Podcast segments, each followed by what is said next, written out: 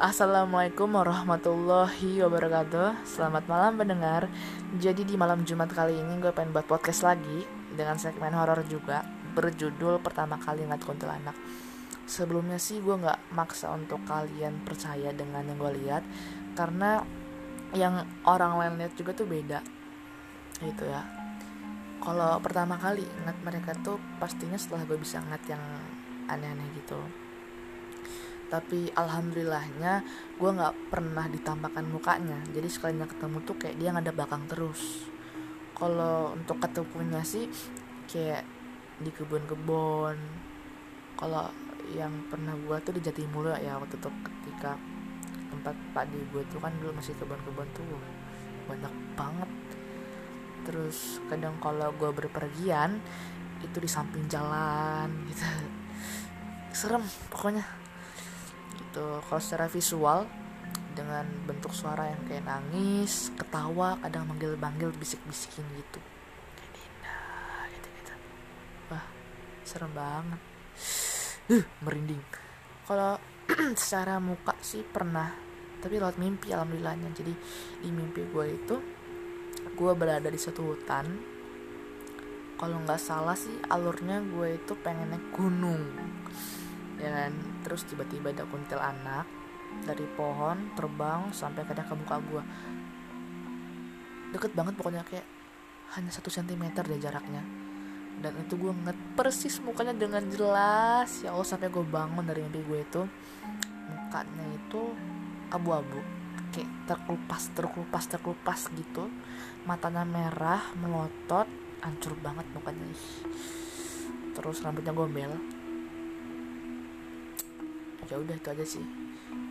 Pokoknya pertama kali ngeliat kuntil anak ya dalam mimpi gue itu. Tapi kalau secara sisi lain sih gue berterima kasih sih sama kuntilanak karena kalau nggak ada dia gue tuh nggak bisa bangun malam gitu. Karena dia tuh suka bangun gue malam-malam.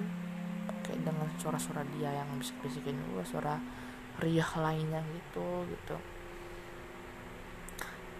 Untuk sekarang-sekarang ini sih nggak pernah ketemu karena memang sekalinya ketemu tuh itu tuh dalam kondisi gue yang lagi sensitif ya.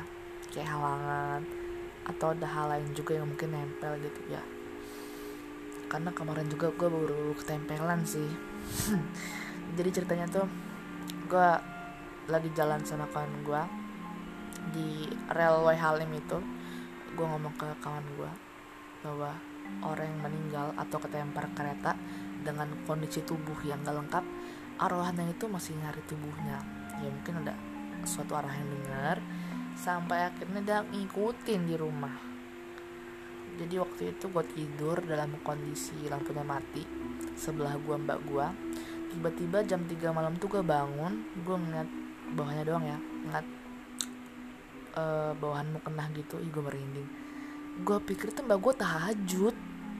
Gak tau gue baru sadar kan mbak gue samping gue langsung gue kayak bingung gitu siapa ya siapa ya. Tapi alhamdulillahnya tuh gue nggak ngeliat ke atas karena kan gelap sih. Jadi cuma kelihatan kayak kain putih itu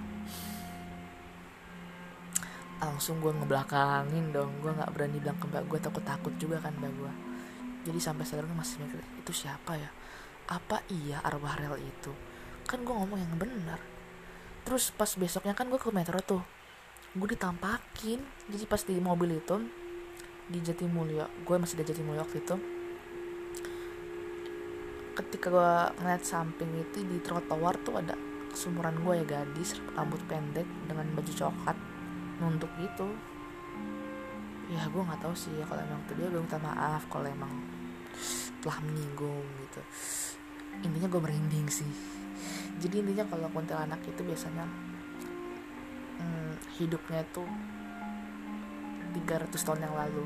Mereka hidup dalam kondisi terbunuh atau bunuh diri. Ya zaman zaman penjajahan itu mungkin ya.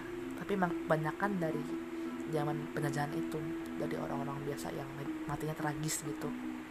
Itu sih. Kalau dibilang jahat apa enggak tergantung. Karena setiap setan jin iblis itu yang gak ada yang baik jin deh gak ada baiknya. Kalau iblis setan mah nggak ada sekalipun emang dia jadi teman juga tetap aja menyesatkan. Tapi tergantung pribadi ya background.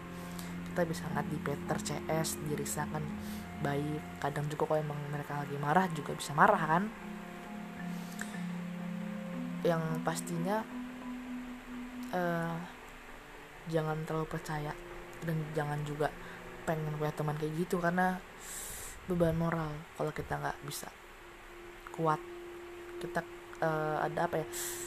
Uh, mental kita tuh kalau lemah ya bakal jadi gila. Cuma kalau kita mental kita kuat gitu ya bisa aja sih mau jadi teman segala macem karena emang udah biasa kan gitu. Itu aja sih karena udah merinding banget karena sendirian di sini. Apa pun itu bentuknya rupanya sekalipun serem jangan pernah takut. Karena kan kita itu seorang khalifah di muka bumi ini. Derajat kita lebih tinggi. Padahal gue takut juga sih kalau ditampakin. Iya terakhir ya. Terakhir itu ketika gue halangan gue kan masih main HP tuh sekitar jam 12 malam.